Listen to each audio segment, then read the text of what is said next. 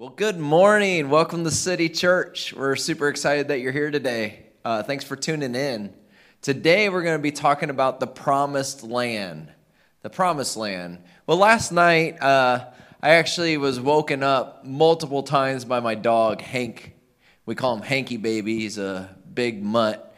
And, uh, anyways, he broke out of his kennel and he's scratching at the basement door and he keeps scratching at the door. So I woke up around 12 and then woke up around 2 and he's still scratching and running around in the basement. And I didn't want to deal with him, so I was like, I'll just let him hang out in the basement all night. And then I didn't hear him for a little while. I was like, oh, good. He finally went back to bed or something.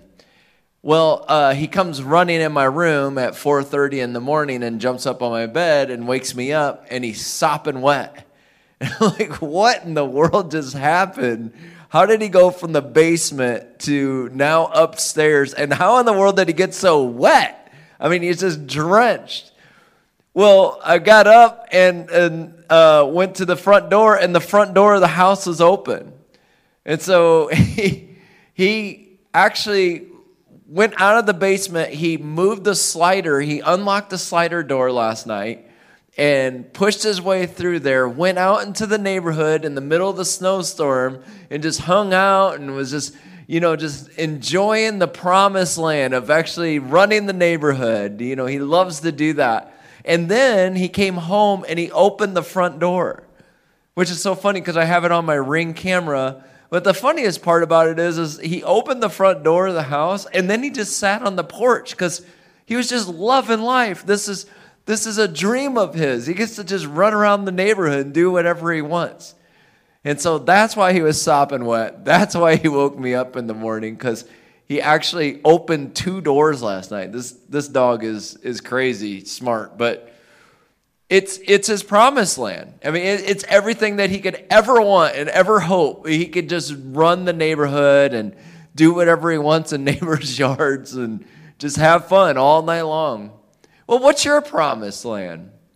You know, what, what's the dream that, that God's given you, the, the plan, the purpose that, that you're waiting for? Or maybe you're there. Maybe you've arrived. There's a lot of, a lot of my life right now that I was just, you know, as I was praying about this message, just realized there's so much God has done. And I'm really living in the promised land. This is a this has been a promise of his. And notice I'm using the word promised. Because what happened was eight years ago of my life, um, the Lord just really promised that He was going to be with my wife and I and my family as we planted a church. He put it on our hearts to plant a church. Uh, he gave my wife dreams of the church. He, he gave us an amazing team to start the church off with. And look, Neil, I'm going to actually like follow through on this promise. And so we have literally been dependent on the promise of God for the last eight years that this was his idea. City Church has always been his idea. This is this was his model. This was his vision. This was his location. It's his promise. And so we've had to rely on that. And sometimes it's really hard because, you know, when you rely on a promise of God, it, it normally costs you something.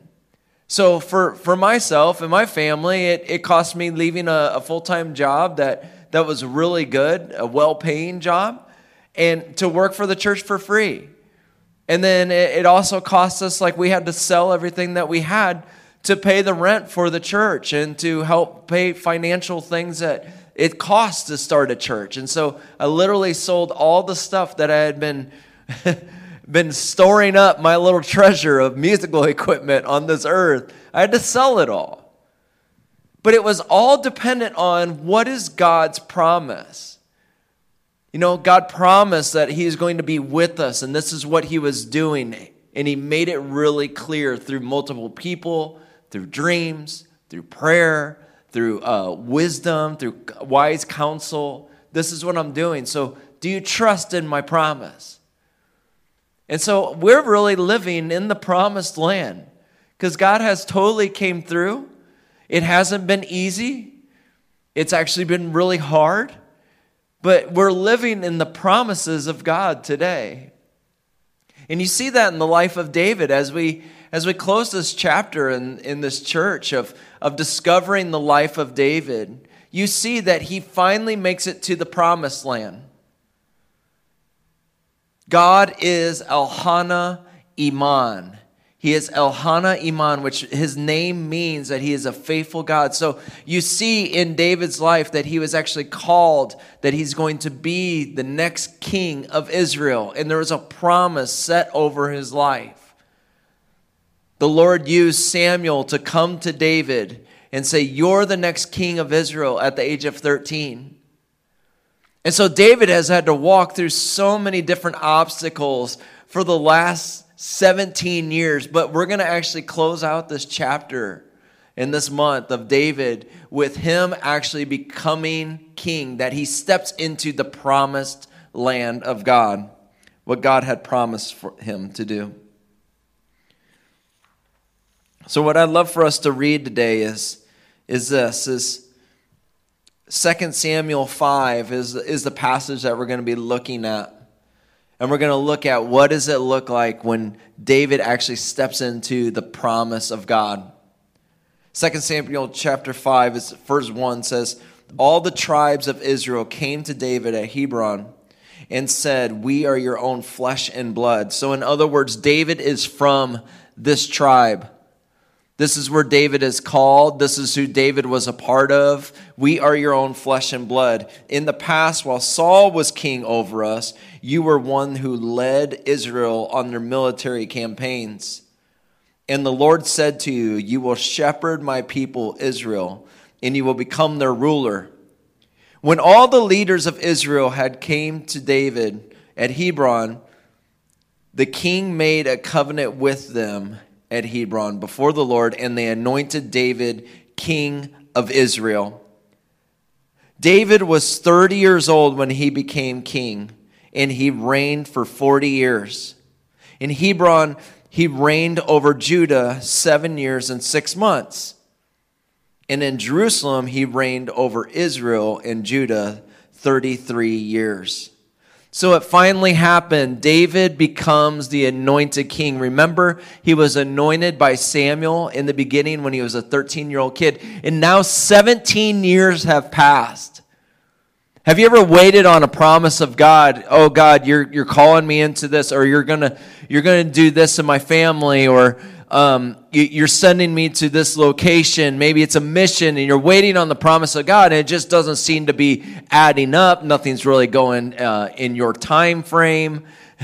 well, here's David. For 17 years, he was promised to be king of Israel. He served Israel. He loved Israel. He served them as a warrior. And, and nothing has really worked out in his time frame. But yet alone, David, here we are 17 years later, God is faithful to his promise and he anoints king. He's anointed David as king. Notice that it says that he's anointed as king of Judah first. And so Judah is actually the separate region. Those countries haven't become one yet. And so when David was anointed as king of Judah, it's a much smaller little section of Jerusalem. And so when he's anointed as, as king, he's actually anointed with another test, another trial. David, will you be faithful with little? Have you ever been there before? It's like you get a little taste and a little glimmer, a little little bit of hope. I'm actually fulfilling my promise in you, but it's not exactly this promised land. It's it's like a portion of the promised land that I promised you. And so you see that David like loves Judah. He loves them because they're, they're his own people but it's just a section of what God wants to do in David. So he serves diligently. Can I trust you with little? Because if I can trust you with little, I'm going to give you a lot. And so David rules Judah well as king. And then God opens up the door for him to rule Jerusalem, all of the countries, under one king, David. I just love that, that even when he's anointed as, oh, finally, Ah, retirement. uh, it's a little portion of retirement, you know, whatever maybe. Oh man, I've went through all this schooling to finally arrive to this point in my career. it's like it's a little portion of the promise. So David gets a little portion of it, and He notice he doesn't throw a fit about that. He loves those people and he rules them well. That he becomes king of Jerusalem after seven and a half more years. It's another trial. David, I'm trusting you, but I'm going to give you a little bit first, and then I'm going to trust you with a lot. These are God's people, and so he he trusts David a little bit, uh, gives him a task that's just a portion of what he's got for him. So David rules and reigns for 40 years. He stands in the promised land for 40 years as king. He actually gets to live there, be with his people, love them the way that God loves them. He wanted to rule the people as the Lord ruled through his life. So he, he was a, a man after God's own heart, so his heart was for people. He loved people. But I want to look at something that is just so cool. When David finally becomes king of Jerusalem, the very first thing, one of the first things that he does is he says, We got to get God back in our city. You know, so like I see this as is David ruling from the mountaintop. You know, David in the book of Psalms, you see that he writes a lot of times from the valley. And man, David's life was up and down, a lot like yours and I and mine. Just so many ups and downs. And so here's David. He's riding from the mountaintop. He's finally king. All the promises of God have come true. God is Ohana Iman. He has been faithful to David. So he's finally king. But what does he do? Now that he's finally arrived, well, he says, We got to get God back here. We need his presence. We got to go after the ark. And so, in his ambition to, to make this happen is he goes to try to recover the ark. And the Bible says that he built a new cart. And that new, that word new, actually means something there because it means that, okay, this is the old custom way of building an ark or getting the ark and moving it around. You have to have a certain protocol that God God actually wrote out for his presence and to move the ark you have to you have to do it in God's way and David's like, I'm going to build a new ark because we got to hurry up and get his presence back here. So he builds a new cart. It doesn't work out very well at all. and he sets the ark aside and says like that didn't work out. We got to come up with a new solution.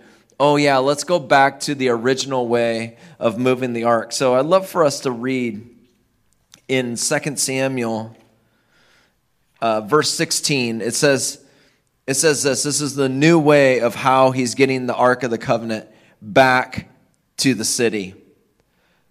Verse 16 says, As the ark of the Lord was entering the city of David, notice it's now the city of David.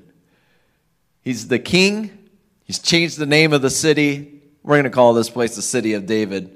Michal, daughter of Saul, watched from the window. And when she saw King David leaping and dancing before the Lord, she despised him in her heart. They brought the ark of the Lord and set it in the place inside the tent that David had pitched for it. And David sacrificed burnt offerings and fellowship offerings before the Lord. After he had finished sacrificing the burnt offerings and the fellowship offerings, he blessed the people in the name Lord Almighty. We finally got the presence of God back in the city of David. Look, I'm king. We're not going to try to do this on our own. I need God's presence. Isn't this amazing? And you see David is, is dancing before the Lord and he's, and he's blessing people because the presence of God is back. It's back in our city, guys. Then he gave a loaf of bread and a cake and dates and cake, cake of raisins to each person in the whole crowd of Israelites, both men and women. And all the people went to their homes. So not only did they get the presence of God, but their king is saying, isn't this a joyous occasion? It's like a birthday party for God. Like he's back in our city. Everybody gets a cake. I don't understand one thing in this in this sentence though, uh, in this chapter or verse 19. It says that they got cakes with raisins in them. Like, why, why would you do that to people, David? I don't, I don't get that. But, anyways, they all got cakes and they all got blessed to go home. Like, have a great night. Isn't this been amazing? We're all blessed. Well, look at what David walks home to. Look at what David walks in on. When David returned home to bless his household, so he's been so busy and preoccupied blessing everyone else. We're in the promised land. The presence of God is back. Isn't this amazing? And he's coming back to his household to bring this blessing. When he returns back to his household to bless his household, Michal, daughter of Saul, came out to meet him and said, how the king of Israel has distinguished himself today, going around half naked in view of the slave girls of the servants as a, any vulgar fellow would. In other words, what the Bible says is while David was out there dancing, that he was dancing so mightily that it wasn't like he was actually naked, but like his outer garments had fallen off because they're just getting in the way of him dancing. You know, he, he took off his jacket, he took off his robe, and, and he's dancing in, in kind of uh, in his in kind of a, uh, a, a gown that would, would still cover him, but but he was dancing so mightily that he he looked like everyone else, and and somebody that was just super excited about what God was doing. He he, he couldn't be contained with his clothes at this time. David said to Michal, it was before the Lord who chose me rather than your father or anyone from his house when he appointed me ruler over the Lord's people of Israel. I will celebrate before the Lord. Look, look, your dad didn't have this right. You know, I'm dancing because it's my God. It, your dad's decided to like put the ark of the covenant and and just kind of let other people have it. The people that stole it he just he just let them have it. Like we don't even really need that here. But david says no it it the reason i'm dancing like this the reason that i am so excited about god's presence being back in the city is because that's my heart. It's always been my heart. This is God who brought me here. This is the mountaintop. We are in the promised land. So, like, your father didn't get it right, and I'm not really expecting you to understand this either. Nor did anybody in his household. But what God did is he put it on my heart that I am a man after God's own heart. And so, of course, I'm going to be dancing like this because I'm excited about what God is doing. And then he says, I will become even more undignified than this, and I will be humiliated in my own eyes. And I just, I don't care what you think of me, but it's me and God in his presence. And it's something that I desire so much. And, and I'm very aware that he's the one that's gotten me through all of the trials that has gotten us to this point to be in the promised land. So I'm going to be even more undignified than this. So if you didn't like that, you're probably not going to like what's going to happen next. David's finally in the promised land. It's all he's ever wanted. It's all he was he was called, he was blessed, he was he was ordained. He was anointed to be the king of Jerusalem. And he does it. He ends up there and he rules and he reigns for 40 years. God was with David throughout this entire process from anointing him at 13 years old to the time where he actually becomes king. God has been with him. He's been working on David. He's been preparing his character. He's, he's been with him as he's chased, he's ridiculed, he's, he's chased throughout all of the region. He went from town to town to town, running away from Saul, but God was with him. Look, David, I've called you to this, and I'm not going to leave you. I'm always going to be with you. And so, you know, it doesn't look like it doesn't look like the storyline that most of us would dream of. To, to be like David. Oh, I really want to be like David. Well, I don't know that we want to go through the stuff David went through. The storyline of David is he's anointed, but then his life is just all these trials and tribulations that he's faced. And so I know when, when we think of David and we kind of recap on this month of we think of David and we're always talking about him being king. We, we think of King David. But the thing with King David is there wouldn't be King David if there wasn't persistent David. There, there wouldn't be King David if, if he would have thrown in the towel because things weren't going in the way that he wanted to. We think of King David, but what I would like to think of is persistent David that trusted the Lord. Because he was so persistent at this is what God has called. These are the people that are around me. I'm going to love them. I'm going to bless those who curse me. I'm going to uh, see the good in people, even even when, I, when they're attacking me. We have persistent David who, who pursued the Lord with all of his life, pursued God's plans. This is why we have King David today, because he cooperated with God's faithfulness and God's calling. You know, God can make a, a promise to us to be in the promised land, but it really is us cooperating with Him in that. There's a part of that that, okay, God, I'm going to surrender and submit to what your will and your way is. And so that's what you see in David. As, as people submit to the Lord and they cooperate with what God does in their life, there's this promise that's always in front of them of a promised land. And it really is a choice for each one of us to, to choose the promised land or to choose our own way. And I'm not saying like God will totally like he'll take that 180 turn to come back to the promised land. But there really is a choice in us to go, you know what, God, I do want to pursue what it is that you have for my life. I do want to be holy. I do want to be righteous. I do want to pursue you with all of my heart. There really is a choice in us that we get an opportunity to do that, that I'm going to bring my worries and my frustrations to you in prayer. That's a choice that we get to have. And then what happens is God repurposes our heart. He changes our character. That when we step into the promised land, the very first thing we want to do is praise the Lord.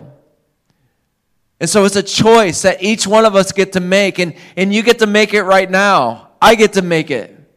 I can either choose to live for myself or I can live for God's promises. Because God's promises are endless. They don't end, they just keep going. I would love to just share a story with you, uh, just in closing, of, of a young woman. A young woman who, who was barren and she couldn't have any children, and, it, and she really wanted to have children for her husband, and, and it, wasn't, it wasn't working out. And so she actually went to she went to the temple to worship God and, and in a moment of, of desperation. She, she was worshiping the Lord, and, and the Bible says that her lips were moving, but nothing was coming out of her mouth. Have you ever been there in prayer? Like, I don't even know what to say right now. And so, this is how desperate she was for the Lord to make this move for, for something to happen in her internally that she could have children. And so she's she's in prayer and, and she's worshiping God and, and she's trying to, you know, relate and, and, and tell the Lord what was going on in her life and God, will you please give me a child? And even so much that the priest of the temple came over to her and goes, Hey, are you drunk or something? I mean, she was that desperate and that that that was that that um her heart was so impacted that she needs she needs to bring it to the Lord. And so she makes a request to God God, will you give me a child? And if you do, I will dedicate him to you. He can serve you with all of his life. And so the Lord heard her request and, and made her a promise I will give you a son. And he does, and he follows through on, on giving her a son. And so her son is born. And after she raises him for a while and, and gets him ready that he can actually go and serve the Lord in the temple and dedicate him to the temple, that he's going to be a servant of God, he's going to be a priest, he's going to be a prophet. After she raises the son, that he's able to do that on his own, she takes him to the temple and dedicates him. Here's your son this is the child that you gave me. Thank you for blessing me with the time that I've had with them, but I'm giving them back to you. And, and so she gives the son away, and he serves in the temple under the other priests and the other prophets. that son was Samuel. Samuel is the, is the same Samuel that anointed David and, and made a promise from God that David, at 13 years old, you're going to be the next king of Israel. You know, because Samuel was promised to his mom. And then Samuel, his mom followed through on the promise and dedicated Samuel. Now that Samuel can go out and make promises of God to others. You know, it just keeps going on and it keeps going on and it keeps going on. David has promised that, that is through his bloodline, through his lineage, that Jesus Christ, the Son of God, was going to be born. And if you read in Matthew and if you read in Luke, you will see that it's through the bloodline of David, King David, who was promised to be king at 13, that, that same exact promise that God fulfilled the promise in Jesus Christ when he was born through Mary and Joseph, which was the bloodline of David. It just keeps going on. It just keeps getting better. God is a God of promises, and he promises us eternal life. He promises us the promised land that all of us dream of, where there's no more pain, there's no more hurting, there's no more sorrow. And He makes that promise to you and I. And He says, Will you trust me in this? Because I'm Elhana Iman.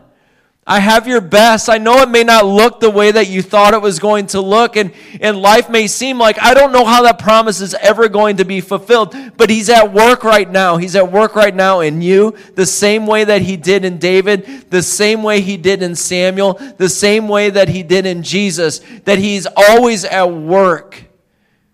And His promises are true. We get to inherit the promised land.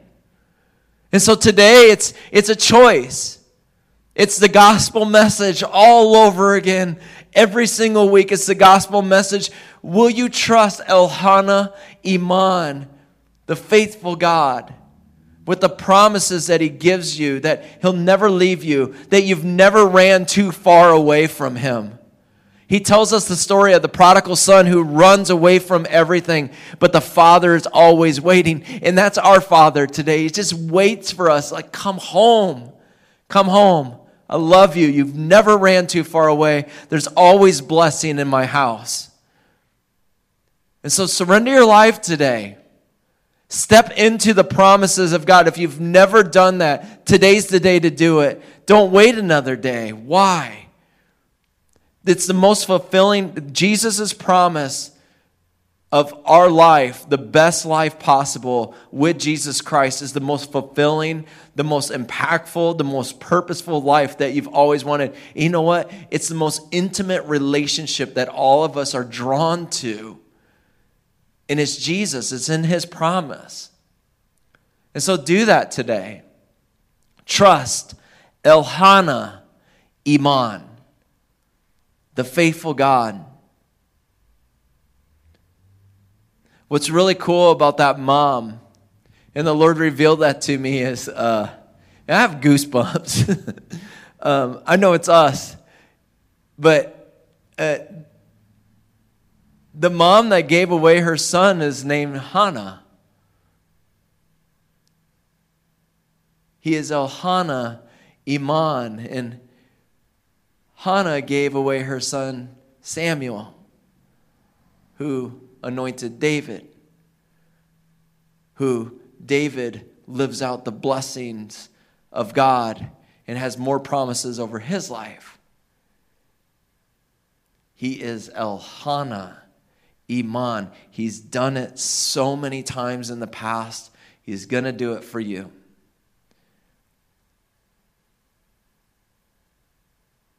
He's faithful. He loves you. Trust Him today. With whatever that means, whether you're on the mountaintop like David today, or whether you're in the valley, trust the Lord. This too shall pass if you're in the valley. He's going to work things out for good. Let's pray. God, thank you so much that we've just been able to discover the life of David this this month and just spend so much time just talking about your faithfulness. And so, Elhana Iman. Elhana Iman. You are faithful, God.